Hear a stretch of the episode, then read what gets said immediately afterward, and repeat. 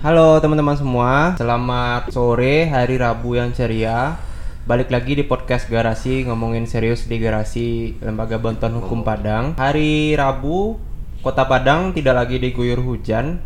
Ini uh, kita cukup bisa melihat sunset dari, bahkan dari kantor yang sederhana ini, kita bisa melihat sunset yang indah.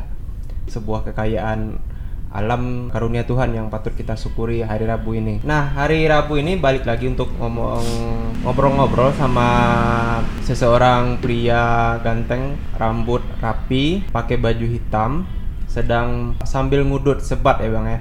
Sebat. Sebat ya. Selamat sore Bang Paul. Sore, Husein. Aman Bang? Ah, mudah-mudahan ya. Berharap aman. Berharap aman ya. Berarti sedang mengalami sesuatu. Ya, kondisi kurang fit aja, wajar lah, dinamika hidup ya. Dinamika hidup ya. Tapi nggak ter- terpapar covid sembilan belas kan?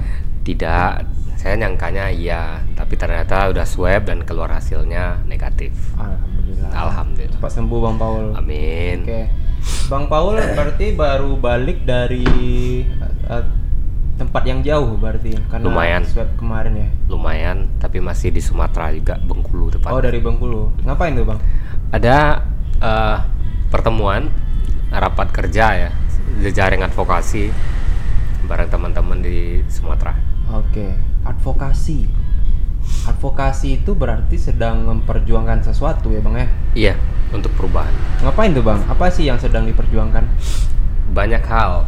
Uh, tentang perbaikan-perbaikan uh, nasib, perbaikan di level kebijakan, dan juga soal masa depan kehidupan kita juga. Wih, ini sesuatu yang besar ya. Harusnya. Harusnya ya. Nah, ini uh, menarik nih Bang, karena ini perubahan dan Indonesia kalau kita lihat dari enam tahun inilah sampai dua ribu dua puluh ini sedang terjadi gejolak gitu. Nah, sedang ada ba- beberapa kali terjadi demonstrasi, diantaranya reformasi di korupsi, kemudian yang kemarin juga penolakan terhadap rancangan undang-undang Omnibus Law, Cipta Kerja, Minerba, dan segala macam. Abang termasuk yang memperjuangkan hal demikian, Bang? Iya, yang berjuang sih masa rakyat yang luar biasa banyak, tapi kan kita ya berusaha dengan batas kemampuan yang kita punya aja. Oh ya, orang jauh lebih berjuang dibandingkan kita kan. Hmm. Nah, oh. Ada yang menarik Bang dari dua demonstrasi kemarin itu. Ada satu istilah yang kemudian muncul yang yang kalau saya belajar dari semasa S M A, mm-hmm. uh, Usen, Usen itu belajar tentang ada disebutkan oligarki. Mm-hmm. Nah, kayak Indonesia ini udah mulai mengarah ke oligarki atau semacamnya gitu. Bisa yeah. diceritakan Bang apa tuh? Iya. Yeah. Oligarki itu salah satu siklus dalam teori yang dikeluarkan oleh Polybius ya. Yeah. Kita bicara demokrasi, aristokrasi, dan sampai pada konteks oligarki itu juga bagian dari siklus Polybius. Pada akhirnya negara-negara demokrasi atau ekosistem demokrasi itu juga akan menemui waktu uh, pada titik oligarkis. Oke. Okay. Nah, jadi oligarki ini sebenarnya apa? Bentuk seperti apa sih? Nah, Aristoteles bilang sih kalau oligarki itu kekuasaan yang berpusat atau bertumpu pada segelintir orang kan. Nah, tapi mm, boleh di apa dikembangkan bahwa segelintir orang tersebut dia menguasai dan mengendalikan uh, konsentrasi besar ya, kon- konsentrasi besar dari sumber daya sumber daya material, sumber daya kekuasaan politik dan modal yang kemudian bisa memperkaya dirinya, kelompoknya, dan juga status sosialnya. Oke. Jadi kalau kalau kayak gitu Indonesia sudah mulai mengarah ke situ, Bang. Ya, kalau kita la- baca publikasi-publikasi teman-teman yang riset soal itu, praktek oligarki itu nyata bahwa ada orang-orang yang uh, di kekuasaan, baik legislatif sama eksekutif maupun orang-orang Uh, pemilik modal yang bisa mengakses kekuasaan keku, dua kekuasaan itu ya, dan membuat kebijakan untuk menguntungkan diri mereka. Tapi Salah. tapi bagaimana dengan misalnya gini Bang, satu persen orang itu kemudian mereka malah um, mereka menguasai modal, mengua- bisa melakukan berbagai kegiatan usaha dan itu menjadi sebuah lapangan kerja gitu Bang, dan uh, kan sekarang orang butuh pekerjaan, orang butuh pemasukan gitu. Betul.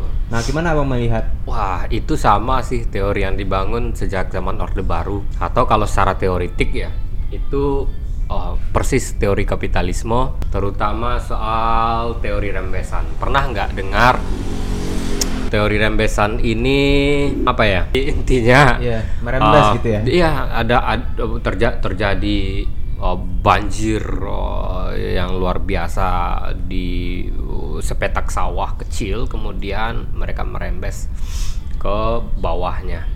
Nah, itu itu yang itu yang berarti diharapkan oleh kapitalisme. Ini bukan bukan aliran berarti ya, Bang ya, hanya sebagian, karena kalau misalnya ada aliran berarti semua orang dapat gitu ya. Nah, kalau rembesan berarti ya bagian yang lolos aja dari. Nah, itu itu dia. Filternya.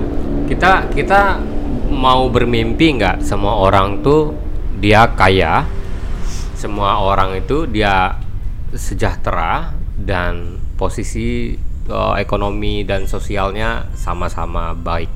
Nah, uh, teori rembesan atau nanti bisa di searching tuh mengenai teori kapitalisme itu itu hanya membuat segelintir orang tadi atau the one percent tadi itu kaya raya menjadi konglomerat, dan yang lainnya cuma menerima rembesan sehingga ya kapan-kapan mereka bisa hidup Oh, jauh lebih baik gitu kalau seandainya teori itu dikembangkan. Nah, saya ingin cerita ini soal oligarki yang kemudian menciptakan lapangan kerja. Nah, Soeharto atau zaman Orde Baru kan kita juga sering dengar bahwa menciptakan lapangan kerja dengan konglomerasi-konglomerasi tadi. Nah, sekarang juga begitu, berharap Um, kebaikan itu datang dari investasi atau orang-orang yang memiliki modal yang disebut sebagai investor. Kalau uh, kebijakan itu menguntungkan bagi investor, artinya pemerintah berpihak kepada investor. Lalu kalau seandainya betul terbuka lapangan kerja, apakah lapangan kerja tersebut menjamin kesejahteraan orang atau hanya sekedar lapangan kerja? Atau begini logikanya, orang-orang itu kaya karena mereka menghisap. Ada orang-orang yang disebut sebagai buruh atau pekerja, mereka bersedia dihisap tenaganya, dihisap sumber dayanya untuk kepentingan si pemilik modal tadi. Nah, sebenarnya siapa sih yang berjasa atas ini? Atau simbiosis mutualisme? Kalau simbiosis mutualisme yang baik adalah mereka sama-sama dapat, dapat sama-sama punya kekayaan yang ya, merata, yang equal, dan secara sosial mereka egaliter. Oke, tapi bukannya gini Bang, kita pun juga bisa, maksudnya kalau anggaplah saya seorang buruh kerja di sebuah perusahaan gitu, hmm. kemudian saya dapatkan penghasilan. Nah dari penghasilan itu saya juga mulai melakukan kegiatan untuk menanamkan modal, misalnya jual beli saham gitu. hmm. Nah pada akhirnya kalau misalnya saya memiliki kemampuan untuk mengolah sedikit modal yang saya punya itu, saya juga bisa nantinya menjadi apa, juga bisa menjadi orang kaya baru mungkin gitu ya, mm-hmm. untuk membuka peluang bahwa saya nggak nggak selamanya di posisi uh, anggaplah tidak berpenghasilan sedemikian gitu. Mm-hmm. Terus juga uh, sekarang itu lagi digerakkannya U M K M katanya, perizinannya mm-hmm. segala macam. Nah ini apakah bisa dilihat sebagai celah untuk or, yang sembilan puluh sembilan persen merasa dikendalikan oleh satu persen sekarang adalah jalan untuk keluar, untuk nah. menyongsong hidupnya yang baru gitu? Apakah bisa dilihat? Nah sebenarnya yang dikendalikan itu adalah kekuasaan. Yang mereka setir adalah kekuasaan, dan ke- ke- kekuasaan untuk membi- membuat kebijakan ya. hmm.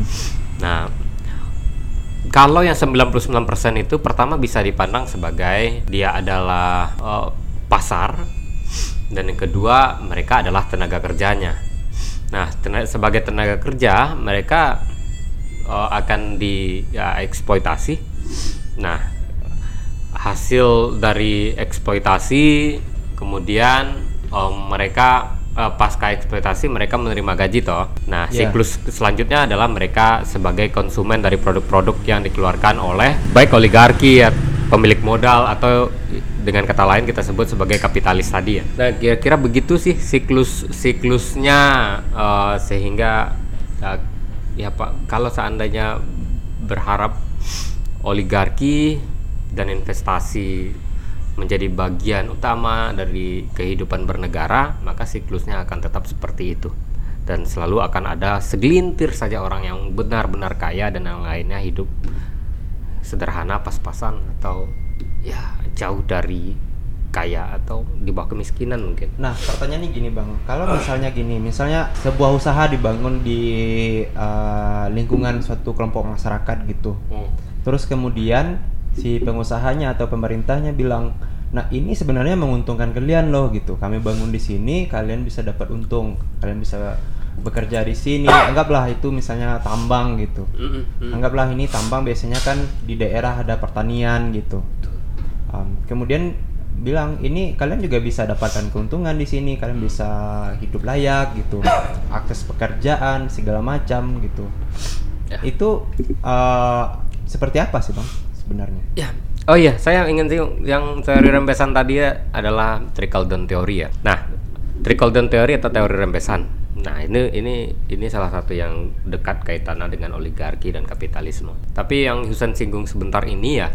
Nah, itu banyak tuh. Pertama di industri ekstraktif, apalagi industri ekstraktif yang berbasis lahan atau land based industry. Hmm. Nah, land based industry itu pasti dia membutuhkan lahan dong. Lahannya nggak kecil, lahannya adalah lahan yang besar. Itu biasanya terjadi pada proyek-proyek perkebunan, terutama perkebunan kelapa sawit, perkebunan teh, dan perkebunan-perkebunan lainnya. Nah, yang kedua terjadi di sektor industri ekstraktif seperti batu bara, seperti migas, dan properti. Hmm. Itu pasti membutuhkan lahan yang luar biasa besar.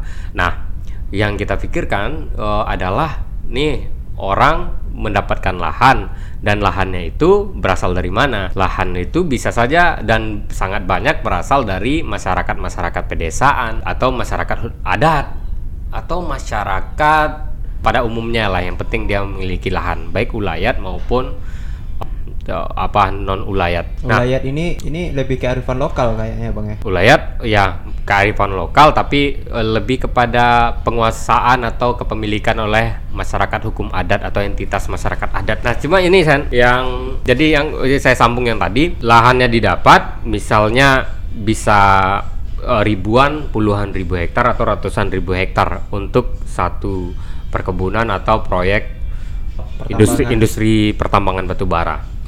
Nah, seperti beberapa perusahaan di Kalimantan lah yang terhubung dengan kepemilikannya Aburizal Bakrie, Arutmin, terus Kaltim Prima Coal, itu sampai lima puluhan ribu lebih, bahkan sembilan puluh ribu hektar loh. Berapa banyak? Dari mana dia dapat? Nah, salah satunya dari uh, masyarakat adat. Nah, ada perusahaan tambang yang mm, tempat didirikannya mau yang rencana pendirian ibu kota baru ini, I K N, ibu kota negara ini, di mana tuh? Ah, itu salah satunya di, masyarakat adat apa, tuh Penajam Paser. Nah, masyarakat Paser adat Paser utara. Itu salah satu tuh. Nah, salah satu yang lainnya adalah kayak Kek Mandalika yang ada di hmm, Kek Mandalika ini yang ada di timur Nusa Tenggara. Nusa Tenggara. Nah, itu kan salah satunya mau dibangun sirkuit tuh, sirkuit. Yeah. Nah, itu searching deh beritanya mengenai itu, banyak uh, orang yang akhirnya terampas lahan dan diminta diminta paksa untuk menyerahkan lahannya uh, kepada negara atau kepada investasi. Nah, ya, jadi gini, orang-orang yang terampas lahannya itu, orang-orang yang terampas lahannya itu, uh, siapa yang bisa menjamin bahwa mereka kemudian ini udah terampas lahannya, mereka nggak punya lahan lagi, atau mereka hanya tersisa lahan yang sedikit saja gitu, atau mereka dialihkan lahannya untuk tempat tinggal misalnya. Nah, ada jaminan nggak untuk orang-orang yang terampas lahannya ini? Udah pengambilan secara paksa, terus mereka dimiskinkan, mereka nggak punya kepastian untuk mendapatkan pekerjaan di situ. Nah, yang pasti dalam proyek itu yang men- mendapatkan keuntungan siapa? Bisa saja negara kalau seandainya pengelolanya adalah B U M N. Nah, bisa saja itu segelintir orang-orang kaya atau konglomerat tadi yang mendapatkan keuntungan, kemudian rembesan berdasarkan prinsip trickle down teori itu dikucurkan kepada sedikit orang, baik itu menjadi apa sih orang? Menjadi itu ya satpam atau security, menjadi tempat bersih O B O B bersih-bersih. Ah, ya O B atau cleaning service gitu.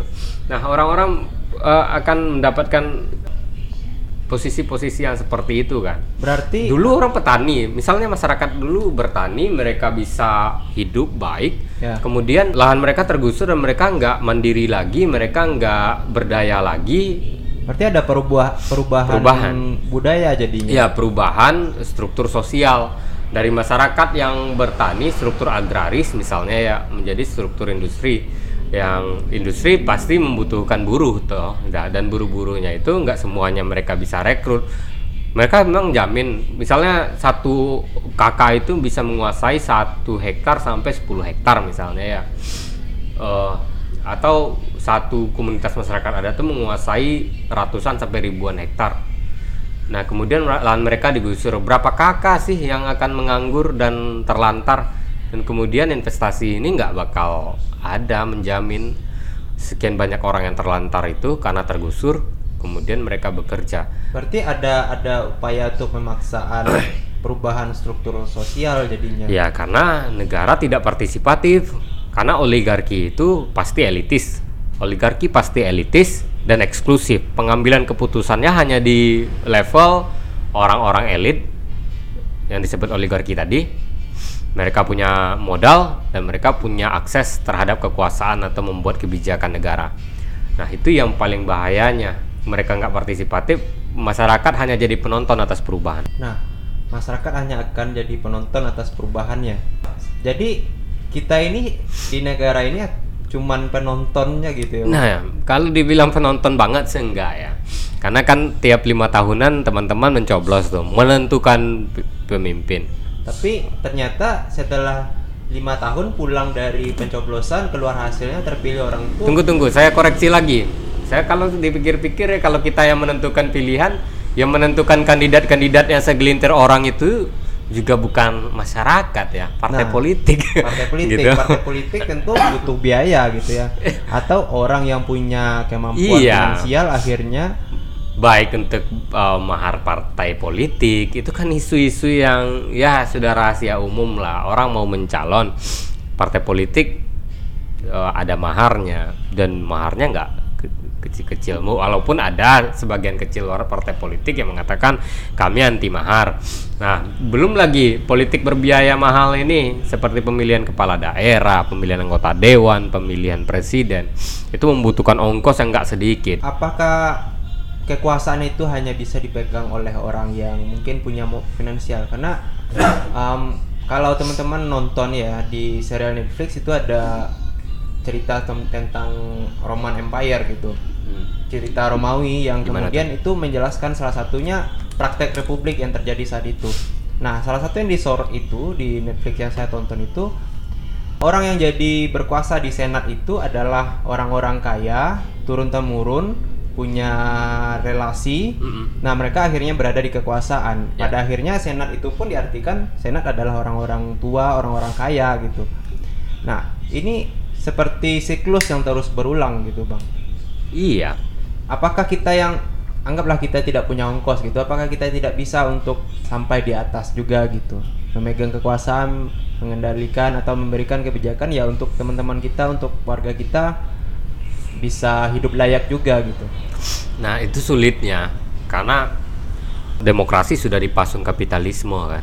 Orang-orang yang memiliki modal itu ada di semua celah. Nah ongkos politik berbiaya, berbiaya tinggi ini salah satu celah bagi kapitalis untuk bikin ijon dengan oh, kandidat-kandidat. Itu sih beratnya. Yang Usen sebut itu mungkin dekat ya, aristokrat itu itu dekat juga dengan oligark. Kalau aristokrat itu diisi oleh kaum-kaum bangsawan ya, hmm. uh, oligark ini bisa oleh orang-orang kaya, orang-orang kaya, orang kaum-kaum dewan persen tadi. Mereka punya akses atau mereka menduduki jabatan kekuasa, jabatan di kekuasaan-kekuasaan baik parlemen maupun apa. Di parlemen kita kan ada dua ratus enam puluh dua pengusaha yang tergabung atau terafiliasi dengan seribu enam belas perusahaan. Banyak kan? Banyak, banyak. Banyak. Dan itu hampir dari lima puluh persen anggota parlemen. Belum lagi yang menjabat menteri itu, Airlangga Hartanto misalnya. Iya. yang dekat dengan Luhut, iya Luhut Binsar Panjaitan. Oh oke okay. Salah se- saya sebut nama ya, maaf Pak Luhut ya.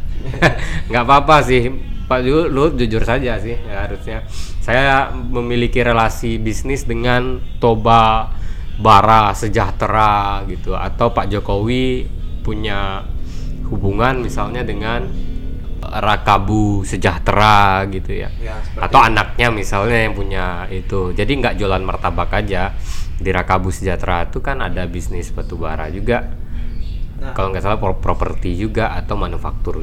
Nah ini apakah kecenderungannya kan ini uh, pengusaha banyak di kekuasaan sekarang? Ada yang bilang gini bang, kalau kamu adalah pengusaha, kalau kamu tidak punya relasi dengan kekuasaan, kamu hanya akan jadi sapi perah bagi orang yang berkuasa itu. Pilihannya ada dua, kamu tetap berada di posisi kamu sebagai pengusaha, atau kamu juga ikut membangun relasi dengan uh, orang-orang di kekuasaan gitu. Nah ini apakah cenderung gitu pengusaha ini memang mengamankan posisi usahanya gitu? Ya. Yeah. Kalau misalnya gini, saya ingin gambarkan sederhana ya, Sen. Uh, kayak Arutmin misalnya ya, Kaltim Prima Coal atau Multi Harapan Utama itu kan yang mau habis tuh izinnya. Nah, cara memperpanjang izin ini gimana? Lahannya luas loh, puluhan ribu hektar, bahkan ada yang hampir mencapai seratus ribu hektar gitu. Itu nggak kecil. Nah, akan terus mengalir izinnya, uh, masih bisa diperpanjang. Nanti gimana sih caranya supaya bisa kita ini kita kita bisa perpanjang atau bisa menguasai itu atau melakukan ekspansi bisnis. Jadi ada konteksnya uh, penetrasi bisnis, artinya kita masukkan investasi ke situ atau mengekspansi, memperluas bisnis kita, extend. Nah, jadi salah satu keuntungannya itu bisnis mereka yang raksasa sekali itu, yang nggak bisa dihitung berapa keun- yang sulit dihitung lah berapa besar keuntungannya itu. Ya. Uh, Uh, apa dengan kekuasaan mereka bisa peroleh perpanjangan izin namanya. Yeah. Nah begitu juga dengan izin-izin yang lain, baik di peker, perkebunan, uh, penetrasi bisnis di properti atau manufaktur dan lain-lain. Seperti kemarin disahkan undang-undang minerba yang ternyata yeah. beberapa perusahaan harus memperpanjang izinnya mm. gitu. Kalau nggak perpanjang ya habis ya usaha tutup gitu ya. Salah satunya, tapi mereka punya usaha yang lain tuh, nggak nggak iya. main-main juga, banyak dan besarnya. Nah itu kan ini minerba ini menarik kali kalau minerba ini. Mm. Ketika batubara ini sangat seksi kali ya bang ya. Seksi killer. No? Seksi killer ya. Dia bisa digunakan untuk kereta api, untuk Uh, kereta api zaman lama itu. Zaman ya. lama ya. Oke. Okay. Sekarang udah K R L. Udah K R L. Trik dari batubara gitu kan. Sementara hmm. kalau dari dari batubara berarti ada abu yang dikeluarkan gitu. Sementara kan kita Indonesia ini ya cahaya matahari kita bisa sepanjang tahun gitu. Angin kita punya. Selama belum kiamat matahari punya. Ada tapi. Iya, selama belum kiamat sebelum selama matahari enggak terbitnya di barat gitu ya. Hmm. Masih di tapi timur, tetap ada matahari ya. Tetap ada walaupun terbit di barat. Ya. Nah, ada apa sih dengan Indonesia yang uh, menggunakan energi batu bara yang ya itu terkait juga dengan relasi oligarki itu tadi gitu. Nah, itu dia. Jadi oligarki ini ini oh, kalau dari data yang beredar ya. Misalnya data Bersihkan Indonesia atau Auriga. Oligarki ini yang oh, orang-orang yang bisa dikatakan hampir seluruhnya adalah memiliki bisnis atau memiliki afiliasi bisnis terhubung dengan tambang batu bara. Nah, walaupun yang lain juga bisnis-bisnis lain juga ada, tapi oh, batu bara ini agak berbeda karena orang sedang eh, ke kampanye terutama di level grassroots masyarakat sipil. Bicara mengenai energi bersih dan terbarukan, bukan energi baru dan terbarukan, itu hal yang berbeda. Energi bersih, energi, energi bersih dan terba- bersih dan terbarukan. Luar, jadi mereka harus bersih dong. Termasuk? Dia bukan bukan ja, ja, jadi jangan berpikir eh oh, energi itu kita kelompokkan oh panas bumi lah apa, bukan. Termasuk proses dan oh, bagaimana cara mendapatkannya. Berarti sama dengan kalau seandainya kita berbicara dalam Islam ya, hmm. ada apa sih yang disebut sebagai apa namanya benda-benda halal itu, baik dari dari bentuknya Baik, maupun cara, cara mendapatkannya. Nah, energi bersih dan terbarukan ini atau E B T ini hal yang baru sih ya. Yeah. Boleh diedit ini oleh pemerintah. Energi bersih dan terbarukan itu juga pertama objeknya. Objeknya itu ini haram atau enggak. Nah, kalau seandainya mereka tidak terbarukan, misalnya yang terba- terbarukan itu ini kan ada terus nih, nggak habis-habis, kayak matahari, yeah. angin, yeah. dan lain-lain, ombak, gitu. Ombak, ya segala macam lah, oh, air, P L T A dan lain-lain. Itu, itu satu. Nah, cara mendapatkannya atau proses proses oh, apa pengembangannya itu juga mesti bersih dong. Pertama harus transparan, akuntabel, dia bisa dipertanggungjawabkan, dia agak merusak lingkungan dan apa. Kalau seandainya kita berbicara mengenai geotermal, apakah itu E B T, energi bersih terbarukan? Belum tentu. Apakah terbarukan? Itu kan debatable. Apakah bersih? Nah, dia menggunakan lahan orang, bagaimana cara mendapatkannya? Itu yang harus dipikirkan. Apakah mereka mendapatkan izin itu dengan cara-cara yang berintegritas, anti korupsi, oh, menyelamatkan nasib masyarakat hukum adat yang memiliki lahan? Hmm. Ya, hal seperti itu yang Kriter- kriteria energi bersih dan terbarukan ya harus seperti itu. Kalau enggak, mereka tetap energi kotor. Hmm. Baik cara mendapatkannya dan objek objek bisnisnya. Hmm. Gitu loh. Nah, ini menarik dua, dua kali Bang Paul menyinggung soal masyarakat adat dengan di dalam pusaran bisnis ini. Nah, masyarakat adat ini kan e, orang yang hidupnya unik gitu ya. Mereka punya tata cara sendiri, mereka punya sistem sendiri, ekonominya sendiri gitu. Yeah. Nah, sebenarnya di, da- di negara ini masyarakat adat itu dipandangnya gimana sih sebenarnya? Kalau keadaannya gini kayak ya masyarakat adat bisa jadi digusur kayak terjadi di Kinipan. Iyalah, dulu kan Belanda nggak menghargai masyarakat hukum adat, orang asli di Nusantara kan. Masyarakat hukum adat itu itu dulu diperlakukan dengan tidak baik dan uh, ditindas oleh Belanda. Salah satunya ya dengan prinsip domain verklaring.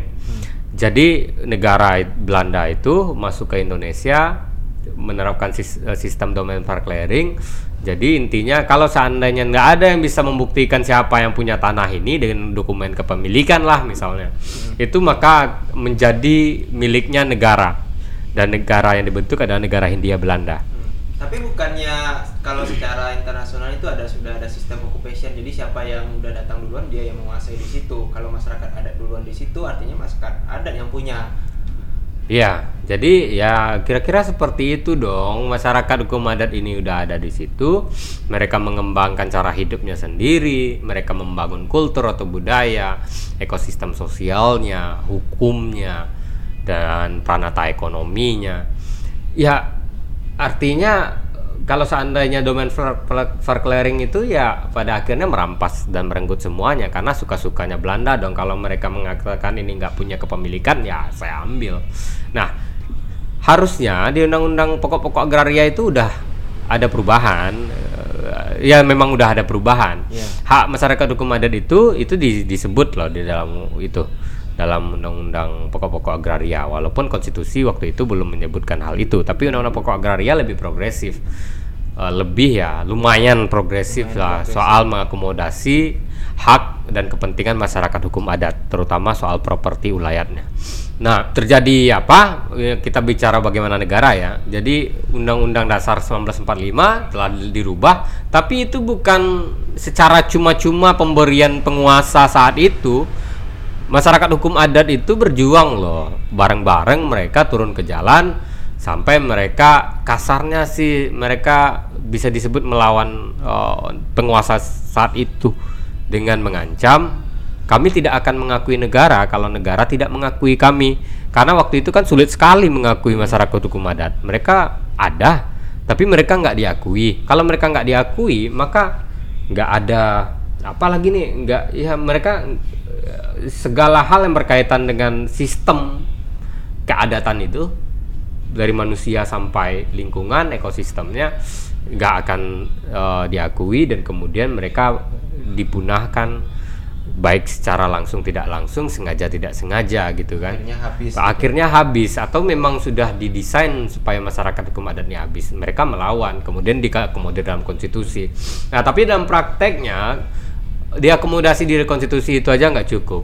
Tapi ada juga sih undang-undang yang mengakui mengenai masyarakat hukum adat, misal undang-undang kehutanan, mengenai pesisiran pulau-pulau kecil, undang-undang uh, P tiga H ada, tapi nggak konkret, nggak turun, nggak jatuh ke bumi uh, da- dalam bentuk pengakuan yang ini masyarakat hukum adatnya apa, mana saja. Negara nggak aktif untuk melakukan pengakuan terhadap itu. Berikan kedaulatan mereka.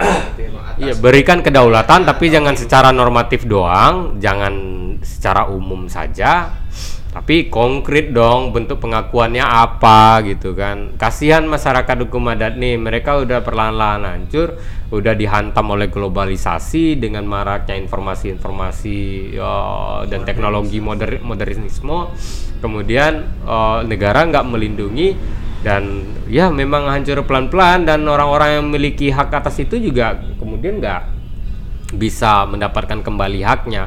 Contoh di beberapa daerah, di Sumatera Barat ada, di Kalimantan ada, di Papua ada. Bagaimana proyek-proyek uh, kayak MIFEE yang ada di Kalimantan itu menggarap ya, ratusan ribu entah jutaan hektar hmm, ya. Itu kayak Korindo itu yang menguasai seluas uh, Seoul.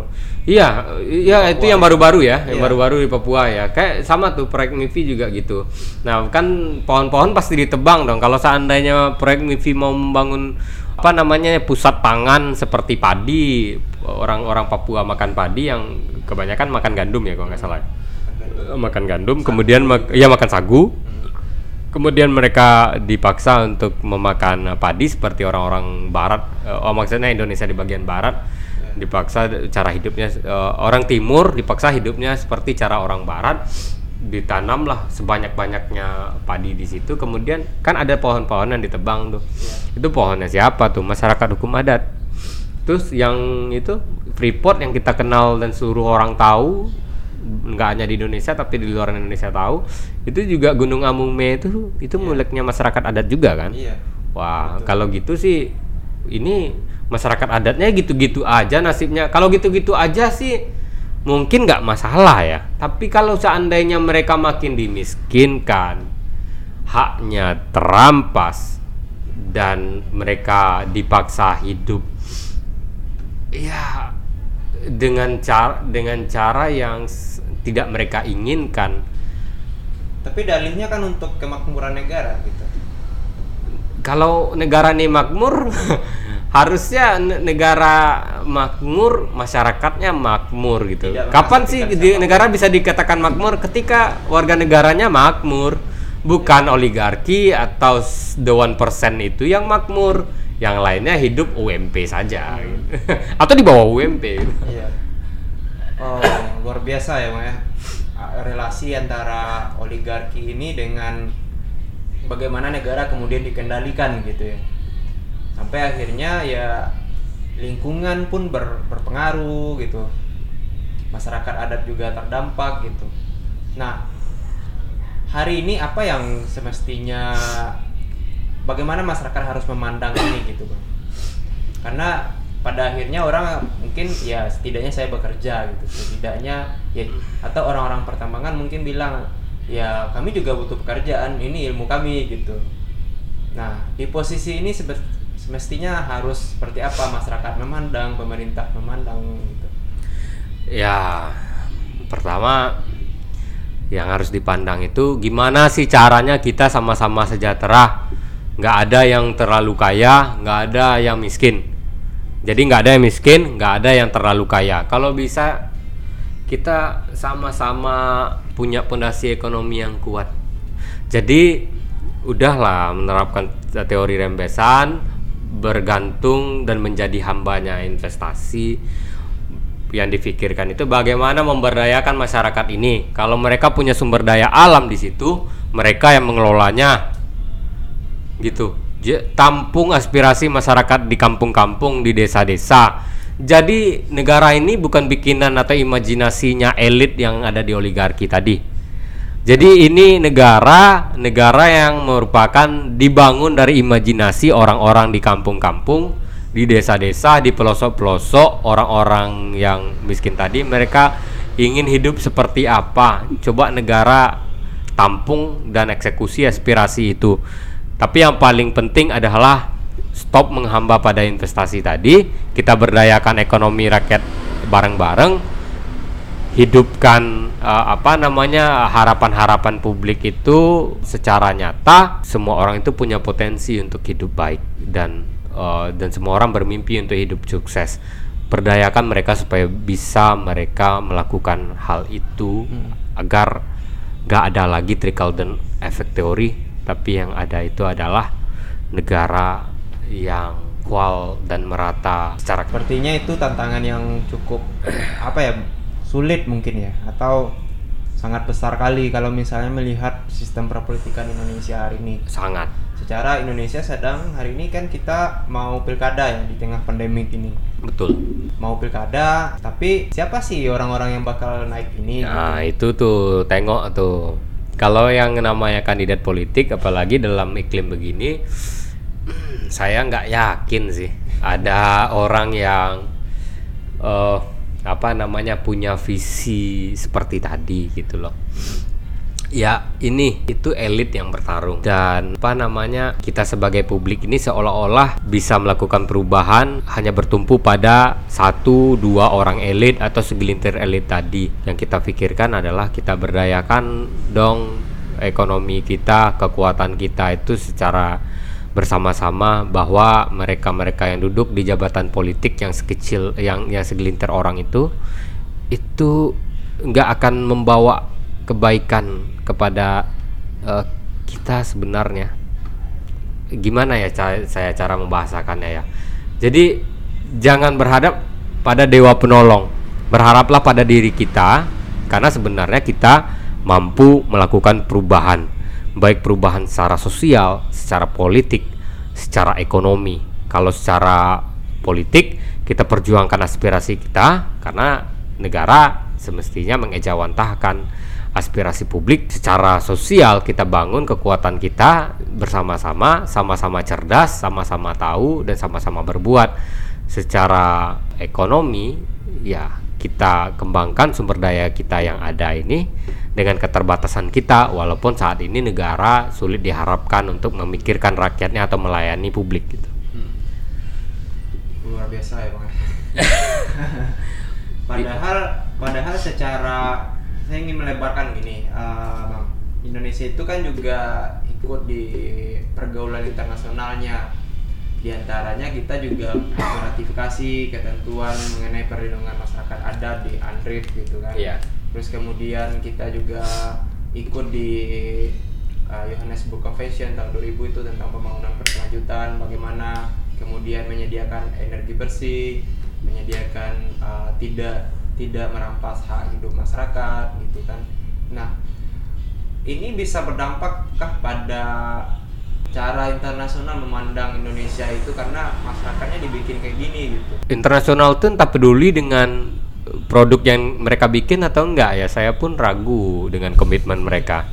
Mungkin pas awal-awal yang melatar belakangi pembuatan konvenan, konvensi atau treaty-treaty hmm. itu mungkin iya ada dorongan. Nah pasca itu semangat itu kan bisa saja memudar. Nah semestinya sih bisa saja digunakan skema itu untuk semacam pressure lah kepada negara-negara yang tidak punya komitmen terhadap treaty, terhadap konvenan atau konvensi yang dibuatnya sendiri, atau orang-orang yang masuk belakangan kan ada juga yeah. tuh negara-negara Indonesia yang meratifikasi belakangan. Ya, tapi peraturan itu dibuat kan memang untuk mereka kerjakan. Tapi peraturan yang betul-betul melindungi ya secara esensi mereka melindungi hak asasi manusia, mereka yang melayani publik seutuhnya dan tidak ada kejahatan di dalam detail, misalnya devil in detail itu di dalam satu produk bisa aja terselipkan kepentingan-kepentingan apa buruk yang bisa digunakan oleh pemangku kebijakan, itu bisa saja ada.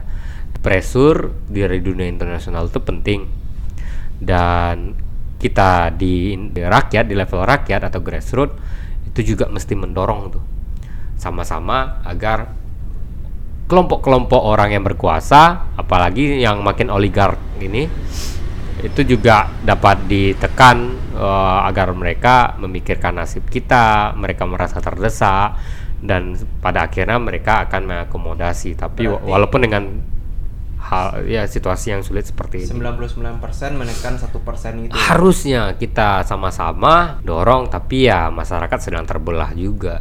Itu iya, susahnya berbagai macam persoalan. Berbagai macam lah, pakai buzzer lah, menggunakan politik pecah belah juga, identitas lah, dan ya berbagai macam cara sih yang diduplikasi dan diinstrumenkan uh, oleh kekuasaan untuk untuk bisa membuat masyarakat sipil tidak fokus pada isu-isu yang esensial dan substansi gitu.